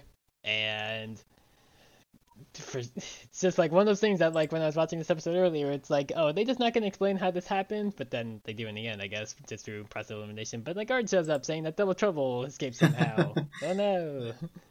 It's again, it's very much reads like at first that it's like I, they just not gonna address this, but hey, at least they do in the end actually by revealing. Yeah, they something. sure do. Yeah. Uh, but we go back over to Beast Island where Entrapta is like riding in her like rhino mech thing with the others, and Bill explains how they thought that she was still a Fordak until Scorpia told them about what happened to her, which is why like you know Entrapta thought that she like was abandoned by them, and they thought that she was still working with the Horde, but turns out no. so nobody had their information correct. And like when they're trying to just appeal and Entrapta together to help, somehow she already knows about the heart of Etheria, and it's stoked to show them what they, what she knows as they just keep driving off to somewhere. But we don't continue with that because we instead go over to the fright zone instead, where Catra is in like a locker room and sees uh, Scorpion made doodles of herself, uh, Catra and Entrapta on her locker, just like you know Scorpia's like little like five year old art steals Yeah, it's cute. basically. Yeah, it's cute. But she's interrupted by Lonnie Colin Rogelio, or Rogelio walking in, I always forget how to pronounce Rogelio. Rogelio. Rogelio, okay. Yeah, walking in, laughing and stuff, and like she just demands that they get their report on the latest town that they conquered. But like when Kyle's like reenacting stuff, he accidentally kicks the doodles, which gets Catra off, and she almost gets in a fight with Lonnie because Catra doesn't take much to set off her hair trigger attitude at the moment. But Kyle steps in and gets her to stop, and she just sends them all off, just without any fanfare. And then that Double Trouble walks in, arriving with the news that the princesses are like kind of split up on stuff because Glimmer's an asshole, and that Adora is not there any- at the moment, so it's the perfect time for them to attack. Yeah. I, I, yeah, it's it's just kind of weird that it's like uh, if Double Trouble escapes somehow, also how'd they get here? That's complete. like if they were just discovered le- being gone from Brightmoon, how are they already here? I don't care, I love maybe it. there's a re- yeah, pretty sure there's actually a reason for that that you can kind of like jump to once you find out how they actually escaped. yeah, for sure. But yes, uh, Shadow Weaver once again tries to stress the importance of capturing Double Trouble to Glimmer, and that they should not try to get Scorpia reconnected to Black Garnet with no backup or plan, because Glimmer never has backup or a plan, and is an idiot all the time. And therefore, it's like we should actually like not try and just do this shit just because you want to, you fool. It's so weird to me that she actually- Weaver is the one trying to argue against this. Like your whole thing is Yeah, that you like tried to use an like ancient evil yeah, power that you like- and you got corrupted. Yeah, like Shadow Weaver, like was the one who also was like fully like, yeah, we should go there. Like we should go to the Horde back in like se- the end of season three. We like we should definitely do that against the, the Queen's wishes. And now she's like, uh, this Queen is also kind of an idiot. How they get stuck with two idiot queens back to back, kind of. But yes, uh, she also tries like manipulating Glimmer a bit by asking what her mother would think of this plan, or lack thereof, more accurately. But Glimmer again just brushes her off, so at least she doesn't fully eat up Shadow Weaver's lies. At the least when it's not convenient for her to do so. Well, yeah, because I mean, Shadow Weaver here is trying to manipulate her into not doing the murder plan. For the first time in her life, Yeah. Shadow Weaver is doing a good thing, and it's not working. Yeah, exactly. Like she's for once being like, yeah, we should not do that. Although I feel like in Shadow Weaver's case, it's her like just being like, going to the Horde with only yourself is very stupid. well, I mean, it is, but Yeah. I mean, it's like the last time that she went to the Horde with like Bow and the other princesses to try to help Adora, like they still only barely managed to succeed. but like at this point, it's just like it would just be Glimmer. No, I mean Glimmer definitely has like her full attunement to the Runestone now, but still, like she's still one person. Uh, but yeah, uh, back over with the Horde people. Uh, Hordak's pissed that Catra is redirecting their forces, as he says they're already spread thin with like all of the the planet that they're taking over. But when she immediately explains the situation with Glimmer and Adora not getting along, he's instantly turned around by the idea of just getting to Bright Moon and just blowing it the fuck up.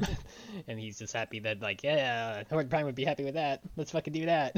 Good job it, it's it's one of those things that makes me think of like the uh, episodes of Owl House whenever they have like a like ninety second cut to like some other scene before jumping right back over Yeah. again because that's really all that is. Yeah, it's like yeah, okay, yeah, obviously they need to establish that like okay, Hordak's on board with this. but yeah, it's just kind of goofy that it's here and not like you could have like had this be like you know beforehand when we saw that like when Double Trouble told Catra like she could have immediately just like jumped into that like talked in her walkie-talkie thing to tell the troops to assemble, and then Hordak could have been like, "What the fuck?" but no, we put it in here for like a minute instead. It's weird. But yes, uh, back on Beast Island, Entrapta brings the others to the hidden fir- to a hidden First One's temple that she found, which is where they apparently were hiding their tech that so that nobody could get it, rather than just dumping it. and that they were mining the magic on the planet to use in their tech that culminated in the heart because well, when you I guess when you uh, develop a lot of like cool magic tech, eventually you just make a giant laser gun. it's the natural progression of somehow. technology.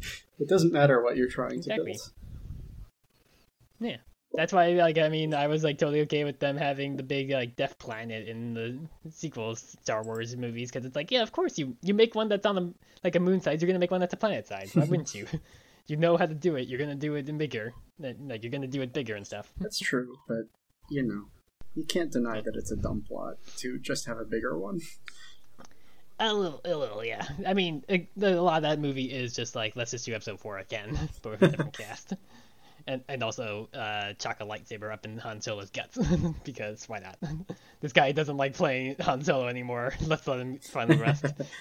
Except not really because we bring him back in the other two as like Force Ghost stuff for no reason. Uh, yes. Uh, Entrapta goes and shows them everything essentially that Light Hope showed Glimmer because she's like at like some like terminal that explains everything that's going on with the heart and everything. And uh, this also specifies that the sword of protection was made to control She-Ra since since she is the only one who can channel the heart's power. And like Adora obviously is like looking at her sword at as her like her little like gauntlet thing at the time, being like, "Oh fuck me, this thing is actually not good. this thing is bad." And Adora asks if she can stop the heart if she just chooses not to shoot the giant death beam. That's a good thought. A, a, a reasonable thing to ask. It's like, well, I could just stop it if I just don't shoot it, You right? gotta try. but, uh, yeah, but like Entrapta says, like, nah, by design, She-Ra doesn't get to refuse, and they'll just fire off once the princes all align to their runestones. Like, once that shit is done, it just happens, regardless of whether or not you want to shoot the death Like that's a terrible design though, because if it just fires whether you want it to or not, you have no way of aiming. Yeah, basically. Also, it's like if if if you know ahead of time, couldn't you just be like, all right, chuck the sword somewhere this way? Like Adora, what you should do is like before you go to try to like stop Glimmer from attuning Scorpia to the Moonstone and all, you should just leave the sword behind. Like get one of those like lightning cattle prods that the Horde uses instead for a bit. okay, you're gonna be powered less, but at least if she succeeds, you don't have the death laser uh, trigger in your hand. I mean, that's what Mara did. She just dropped it in the woods, and that worked out fine.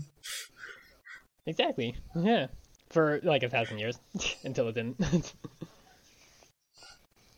but yes, uh, Bow then realizes that based on the display that the Black Garnet the tune too, which I feel like would be the easy logical step anyway, considering that they know that the Black Garnet's just hanging out in the Horde, especially with like Shadow Weaver and Scorpia being around. And they resolve to go to get back to Bright Moon to stop Glimmer before she can fire off the Death Laser. And this leads into like probably the worst scene in this episode because Glimmer's gonna go ahead and manipulate Scorpia. Yep. You, this, my my poor idiot lesbian girl, she's being lied to by the genocide queen. Yeah, like it. this is what happens when you start hanging out with Shadow Weaver. Yep. So yeah, Glimmer goes and finds Scorpia hiding under pillows in her room slash prison, since uh, apparently Scorpia just wanted to help find the trapped dead, not even like necessarily fight or betray the Horde by becoming a full princess. Even though I feel like leaving the Horde is already enough for you to be labeled a traitor. Yeah, like I mean, it was you don't for get to go back after that.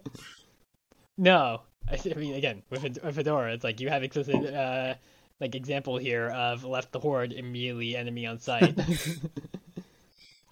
But yes, uh, Glimmer, like I said, channels some of Shadow Weaver's manipulation tactics by saying that they both just want to protect the people they care about, and how she in and fit in at first, and that Scorpia, you know, similar with that, with her feeling like she never fit in with the princesses, but that she can if she wants to. And of course, Scorpia, being the lovable idiot lesbian that she is, decides to agree to help because she just wants to help people because that's all she wants. And she doesn't bother to actually make an insight check on this idiot Dark Queen. eh, Scorpia, why did you not get proficiency in that, or at least have a decent wisdom, or just roll the d20? You might get lucky and get a nat 20. Or maybe maybe she did and she rolled a nat one. She's like, yeah, that's only up and up. this makes sense. Uh, yeah.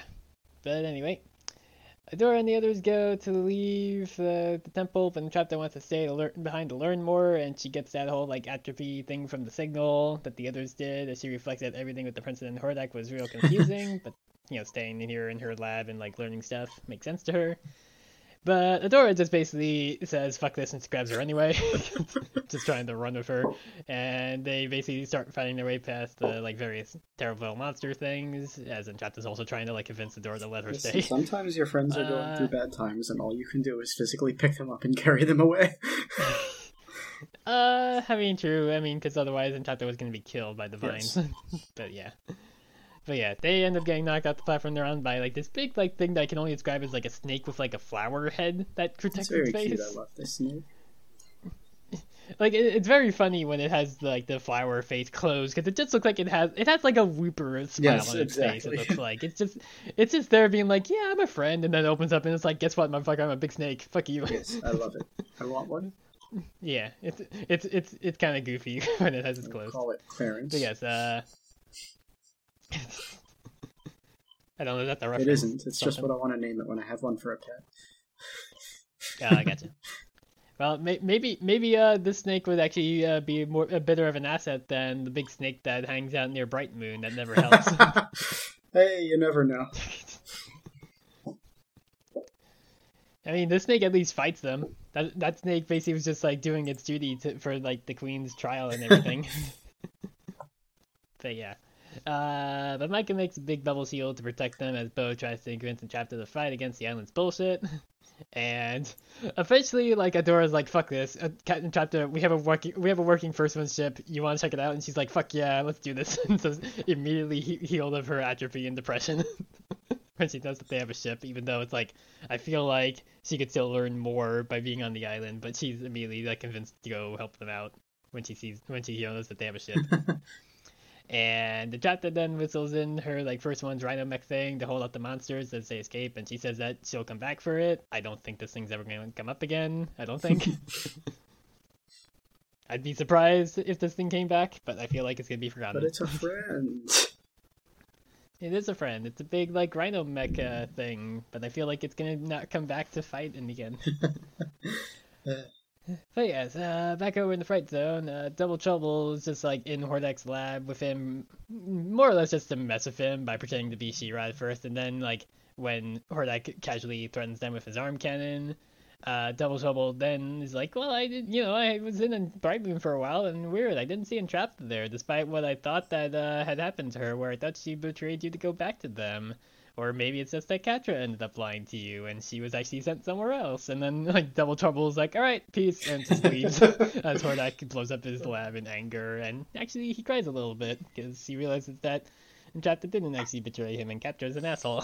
this is true, Because I feel like but also like he was absolutely just swinging his gun arm around and playing with it. He was just having fun. And then double he trouble was, yeah. So when Double. Trouble yeah, yeah, like he was just like he he's very much like the you know whenever you have like a like long tube of cardboard and eventually you hold it like you're it's a fucking sword because everybody Yeah, does exactly. That's that. No matter what, no matter what age on. you are, a giant cardboard tube is always a sword, and you got to do that.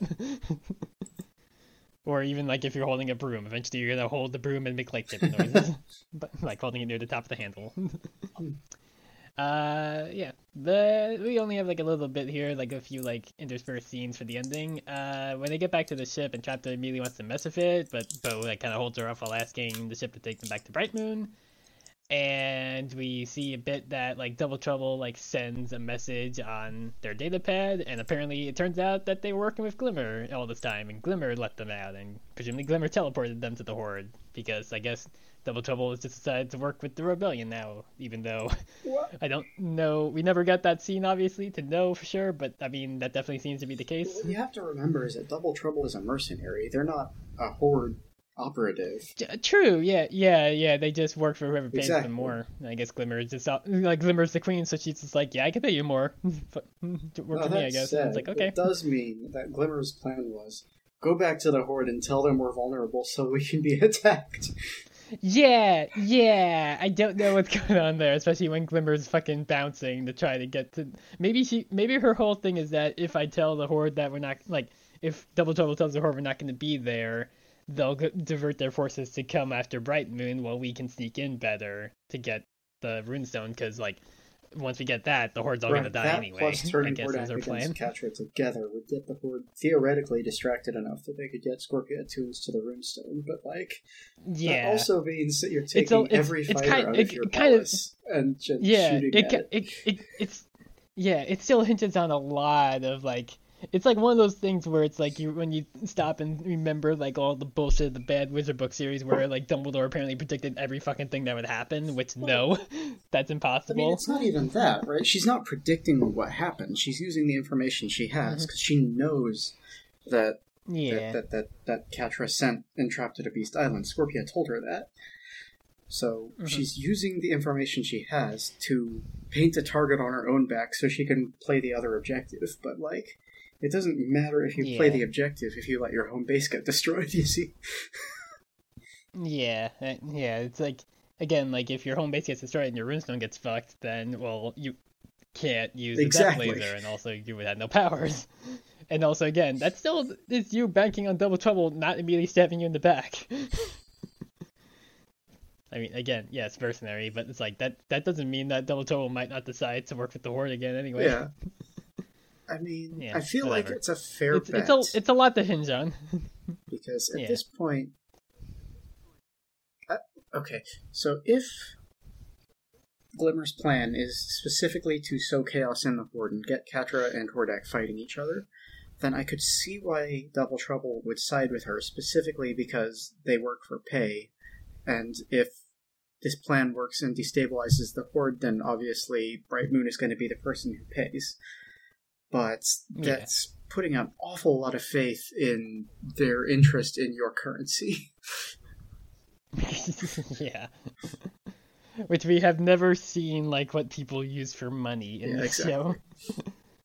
It's not like how like the very first episode of Owl House established snails. Like even though they didn't call them snails, it's still like they have coins. Like there's at least money. They have bills in the first yeah, episode. we never. Those don't come back. they do. Yeah, weird. Again, it's one of those like early ep- and some weirdness things where it's like just like loose with like the bindle full of like normal ass Yeah. food, and it's like, or like episode three when like Gus has a peanut butter and jelly sandwich, and it's like uh, okay. but yes, uh, getting back to it, uh, Glimmer and Scorpia then like with that all done teleport away just as the others arrive back. And like they find Shadowy Weaver just kind of casually hanging out on the fucking throne because why not? And she's like kind of not even paying attention to them because she's just like looking at the book, just saying like, "Oh yeah, they left." And then she looks up finally, and she's like, "Oh fuck, it's Micah." And Micah, of course, immediately tries to murder her, which fair. The last time he saw her, she uh, wiped out most of the people that he knew, and also used them to get like dark powers. So it makes sense for you to immediately try to kill Yeah. her. I don't blame you at all. But yeah, but yeah, but yes. Uh, but with all that, like you know, like it's just more like where where's Glimmer and like just leave off on that, and we end instead with like Hordak calling Catra to his lab and then just like shooting a laser at her head, but missing, and that's it. So a lot of lot of people pissed at each other and a lot of fighting gonna happen, I guess, in the next episode. yes, indeed. We will pick that up next week. Um, Well, like I guess technically four days from now, or five days from now, Well, when we record yes, again. but for the sake of the viewer, uh, why do I say viewers, listener? For the sake of the listener, Yeah. now. that's fine. But um, I do have a couple of just very, very, very brief uh, returns to the 80s, if you don't mind. Mhm. Um, Yep. We don't really get any new characters here, so it's very difficult to. Yeah, I've, I've not really had any trivia really, because I'm pretty sure I already brought up Micah's like adult voice actor at the time when we saw a young Micah, just being like, oh, maybe he shows up in like a Yeah, I flashback. that's the case. me, me lying because I knew that he was gonna still be alive. Um, yeah, so the two things I do have for you today. When they first arrive on Beast Island, Adora tells about stories that she heard as a kid about the horrible monsters that lived on Beast Island. Uh, the things that she mentions are specifically chibbits, scruffins, and razorfins. Well, if I may, please allow me to present to you a chibbit. because this is a thing from the 80s. Oh, fun. A chibbit is a hybrid between a chipmunk and a rabbit. squirrel. Yeah. it's just it's a squirrel with like kind of like halfway loppy bunny Uh-huh. ears. they, they're they're just background animals. They live in the Whispering Woods. um, a razor fin is also a thing. Uh, I'm going to go ahead and drop that here. Uh, it's a He-Man thing specifically, not She-Ra.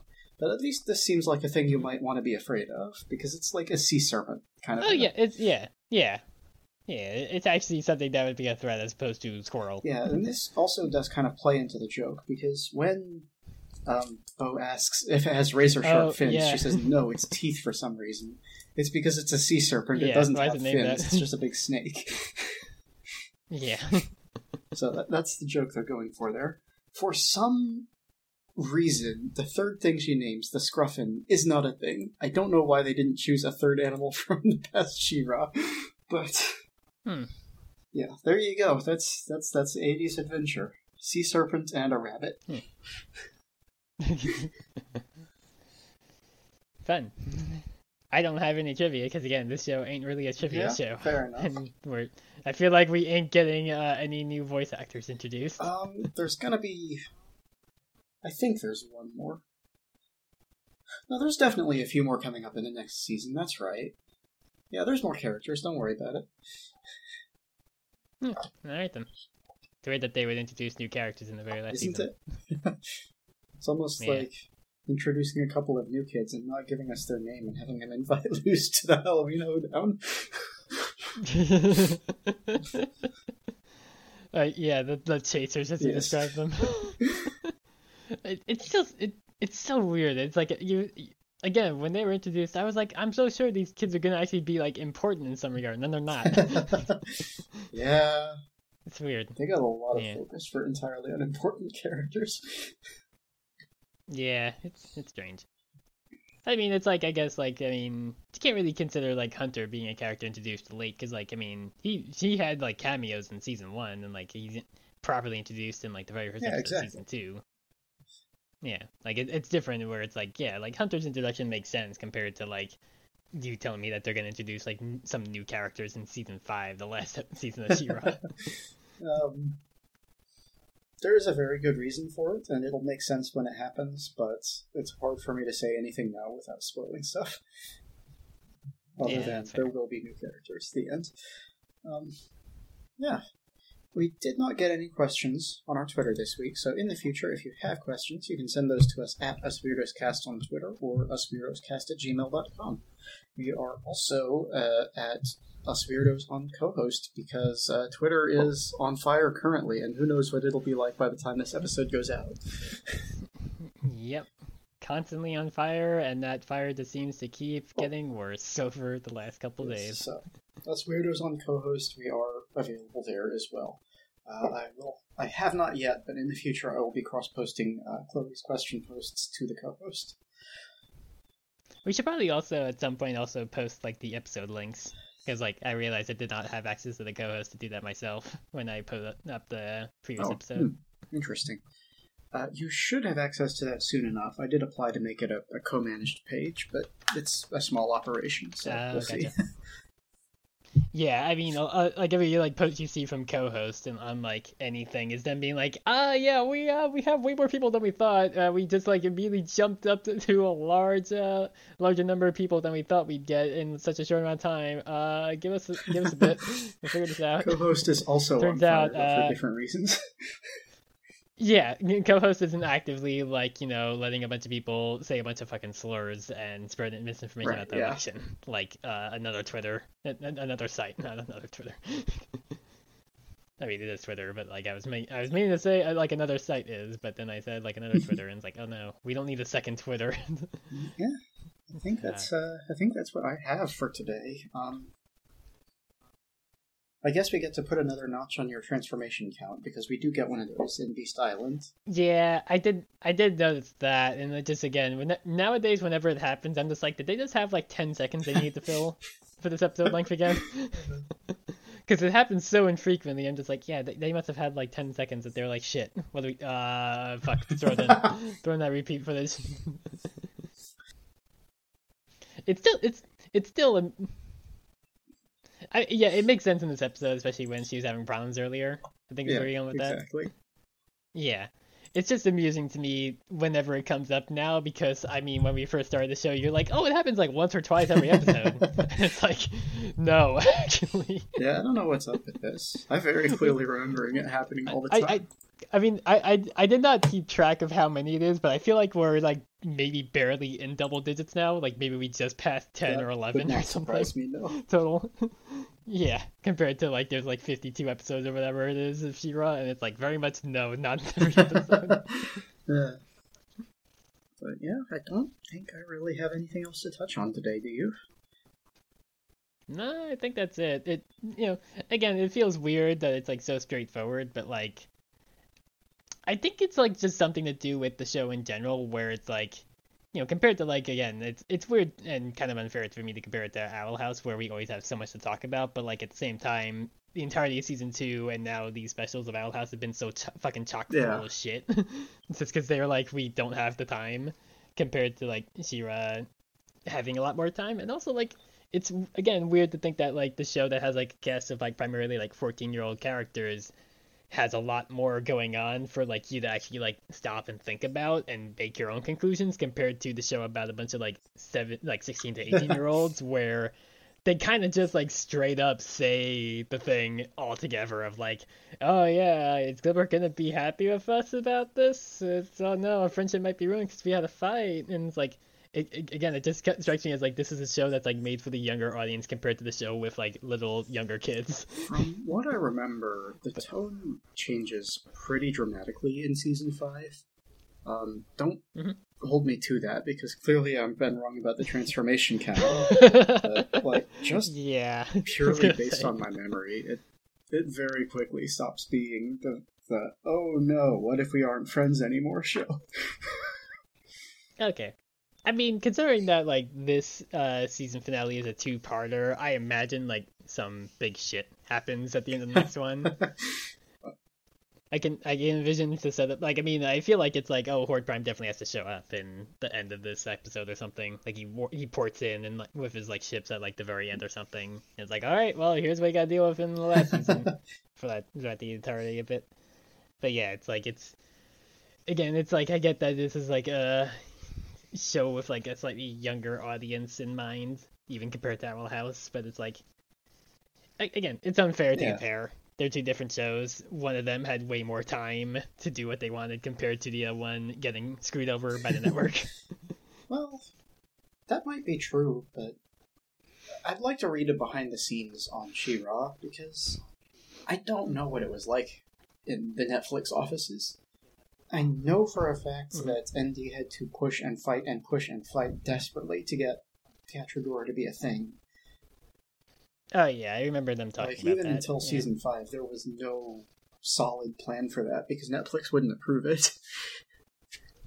I, I I mean I feel like that also shows a lot in the show considering that like since like the end of season one it's very much been like the two of them being like it is on fucking sight yeah, like we are gonna fight to kill next time we see each other kind of deal yeah, pretty much. So, yeah I mean I, I can kind of at least see like the hints of like where they're going in that direction with like Catra having her repeat uh yeah that exactly like the, just the repeat uh like bits of like Catra like uh falling apart at the seams and I feel like eventually she will maybe come around to realizing stuff but it's like for the longest time it's still like how how did these two end up being lesbians when they fucking hate each other Yeah, I, I guess my point I'm trying to make is I just don't know what it was like in that pitch room, in that writing office. Because as hard as it was for Yeah. them to get this one thing done, I'm curious how much they screwed with the rest of the show. like, I think Dark Mm, Glimmer yeah. probably would have happened either way. That doesn't smell like network interference to me. but yeah I think it yeah might have been I feel handled like that was just differently, You know what I mean? Yeah, like I mean, it feels like this would have happened regardless, because it's like I mean, a lot of this has happened because like you know, Glimmer lost her mom, and she's like a teenager, and definitely not is ready to lead anybody. Exactly, yeah. I just think they were has a really shitty advisor that she decides to listen to, as opposed to common fucking sense. if you've read any of uh, of Nate's other work, it's very much does not read the same way that the She-Ra episodes read. It's it's not. Oh no, I have a feeling, and I am going to say that feeling out loud. So yeah, I just don't know how much of that is actually what the writers wanted, and how much of that is the network saying no, they need to explain this. yeah. It's it's not like uh how like everybody knows because like I mean like uh Rebecca Sugar talked about it at length of like yeah season five of Steven Universe got severely cut in length because I really forced them to let me do the lesbian kiss, and that's why like the lesbian kiss happens right before we get into all right, time to deal with the diamonds immediately. I guess. like I mean, like it goes right from that wedding episode to like the four part uh, season finale of that show of like, all right, I guess we're gonna figure this out in the span of four episodes of dealing with these authoritarians. but yeah, I, I, at the least, like again, like at least Steven Universe gets that like they got to at least try to like amend that a little bit with the movie and uh, the season six essentially of Steven Universe Future, where it's like yeah, that's all like two, set two years later, where it's like yeah, we get to see like at least like where characters are and like them adjusting and everything, and also deal with like.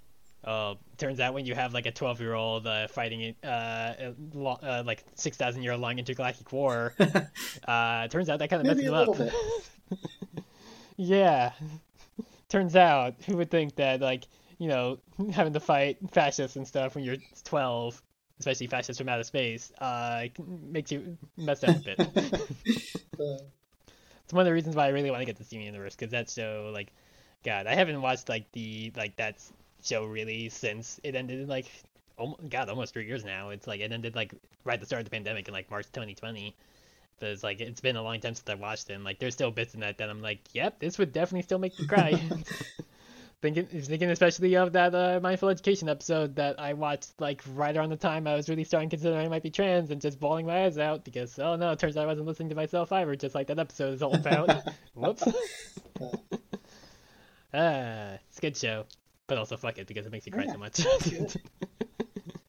um, Yep. I think that's pretty much it for us today, right? Like, Yeah, I think so. Again, it- again, it feels like it's like weird that we're only at like an hour thirty-five, but also like the the last time we had a really long at one, it was because we were talking with well, two other that's people. true, but even without that, we usually go to two hours. I don't know what to do. Yeah, I we we only had like a like a twenty something minute like intro thing before we got into I the episode. that's true. I mean, I, I, mean, I had to jinx us, I guess, because I like retweeted the uh, that tweet that was like uh, like 40 minutes into the podcast. Okay, we should probably get into it. And just retweeted it, being like, "Yeah, it's me and my co-host here whenever we do an episode every single time." So of course this time we only had half the intro. Yeah. yeah, I mean it's also like it is that like weird part of the year where it's like things slow down because I mean like it's already fucking November, so it's like it's gonna be 2023 before we know it pretty fucking I soon. mean, I don't see what what influence the current month has on the length of each individual podcast episode. I, I I I feel like it's just because like people like get like a little bit like less energy with it getting at this point in the year because like days are shorter. Ah, speak for yourself. I have ADHD. I never lose energy. I mean, uh, yeah, I guess I don't either. I'm still like very much a night owl all the time. Although I mean, I did I did sleep until like almost like 10:30 today because like at like five in the morning I was awoken to uh, a smashing sound because uh, one of my roommates wanted to like reorganize some like paintings and stuff, and I guess one fell Oh, off the wall. How fun. Yeah. Yeah, I did it like it smashed into like a bowl and like the bowl's contents went scattered. The bowl didn't break or anything, but it's like very much a case of like I'm pretty sure also like one of them dropped a glass last night when I was like doing my tabletop session with my friends and so I'm like when this happened at five I'm like what what fucking broke again just now like twelve hours less than twelve hours later no this was just apparently a painting falling Okay. but still yeah but then like even between that and then like hearing of the cats scream at like 8 a.m. for food like he always does and it's like uh, and I kind of like rolled back over when my alarm went off at 9 and it's like fuck this I, I was up too much in the middle of the night slash early morning I don't know Yeah, these times it- speak uh, if I don't get up until 10.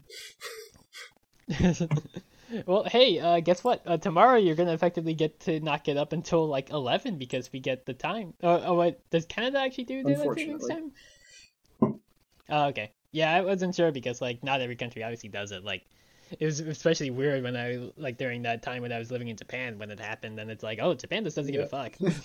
so it's like I guess I gotta remember that I'm now 14 hours ahead of the East Coast compared to 13 hours ahead of the East Coast.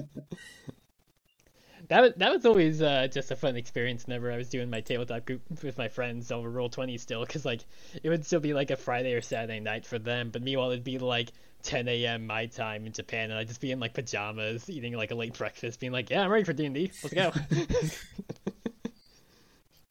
All right. Well, Start my day by uh well at the time we were playing a superhero campaign, so it wasn't like uh, casting Yeah. magic or anything. It was just uh punching people as an old man in a tech business suit. alrighty. Well, as weird as it is to be ending an episode at an hour 40, I think we're pretty much done here, so. If you have enjoyed this episode, you can find me on Twitter at patch underscore jacket, assuming Twitter still exists. If it doesn't, I am also on co host at nobody because I got in early and got the good name. Yep.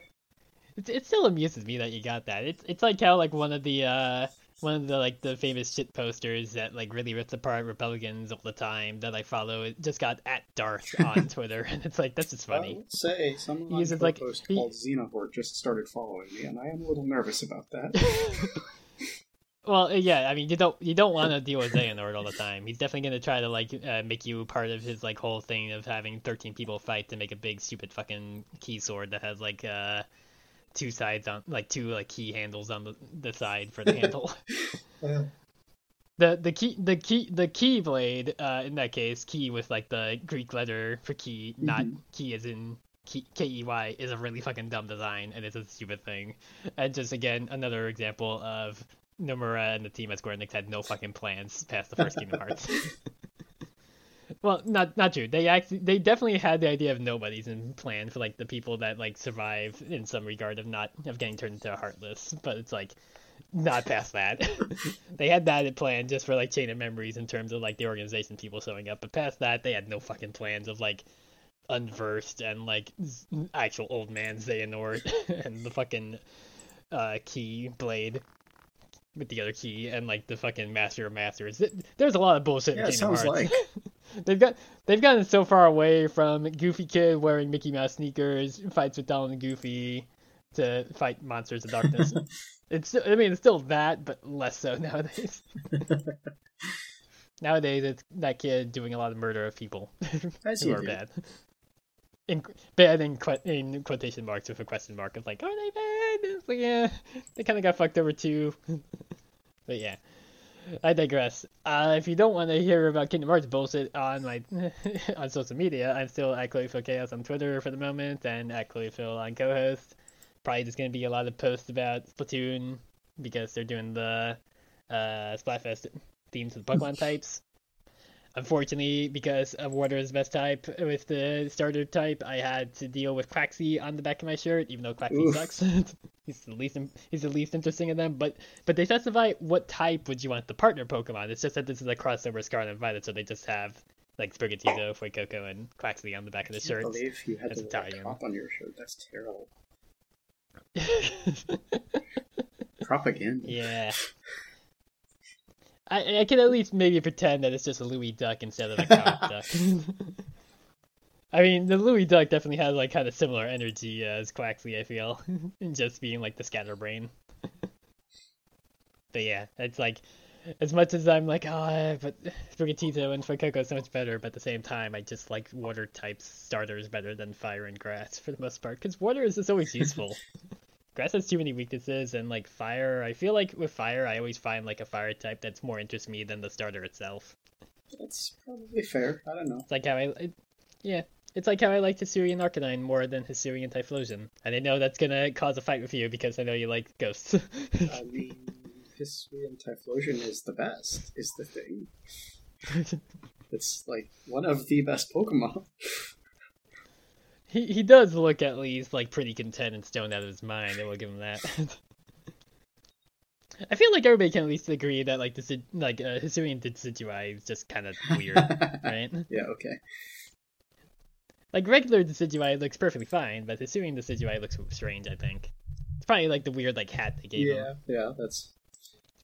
I don't know what Yeah. that guy steals. He just looked he looked way yeah, he just looked way better just having like a like Robin Hood aesthetic to him with like the the hood the hood thing of feathers and having the bow I agree. He looks better He when he still was has the bow as Hisuian but still. yeah. Uh, no, stealth archer, not dead archer. That's that's I feel like why they meant more of Grass Ghost compared to him being an actual undead I spirit or make the rules. He's a ghost. He's dead. I guess. Certain. No, I guess most other ghosts I'm thinking of are like uh I guess Rotom isn't technically dead, right? Rotom's just plasma. Rotom is dead. It's possessing things. Uh, I guess. I guess I saw it more like the uh, the lightning gremlin from Gremlins 2 that can like get inside phones and stuff. I mean, it loses its ghost typing as of like Gen 5. And it becomes like the other type, and for some reason, still to this day, we still have electric flying Rotom with levitate. Why have they never fixed that? I get that it would be weird to have to change the ability for it for just one case, but like just change it to like be like electric steel or something. I don't know. That'd be useful to have levitate on because it would it gets rid of its quad weakness to ground. but I get that it's like a fan, so they want it to be flying, but still. uh, I, I'm I'm still divided on whether I'm getting Scarlet Violet. I gotta be honest, I don't know. I mean, to your preference, I suppose. I will, at the very Yeah. least, be holding off until I come back to America because video games are ninety dollars here in Canada. Uh, yeah, I would do it. do you know when that happens? Um, Scarlet and Violet isn't that next month? No, no, uh, no. That when you no, it's kind of better out in like two weeks. I I meant more like when oh, you well, I return. mean, I'll be down there for Christmas, so Oh, oh, right, yeah. Duh. Yeah, no, like Scarlet Violet released on the 18th. I know that. um, yeah. Uh, so can I ask, uh, Pokemon. Chloe, where can people find you on Twitter? did you? already did okay, I'm sorry. I thought I thought we got Yeah. diverted worse than that. No, no, because I was talking. I was talking about how my Twitter is probably going to fill right, with, yeah, with Splatoon stuff because of the Pokemon Splatfest. Yeah, that's how we started talking Okay, about Pokemon. yeah, because we got distracted and then you did your thing and then we got distracted again. I forgot you did your thing in the middle. Yeah. I mean, that's that's what we always do in our defense. We're always like, I guess we're gonna end now, and then we spend 40 minutes talking about Elon Yeah, Musk. yeah. this is the thing that happens.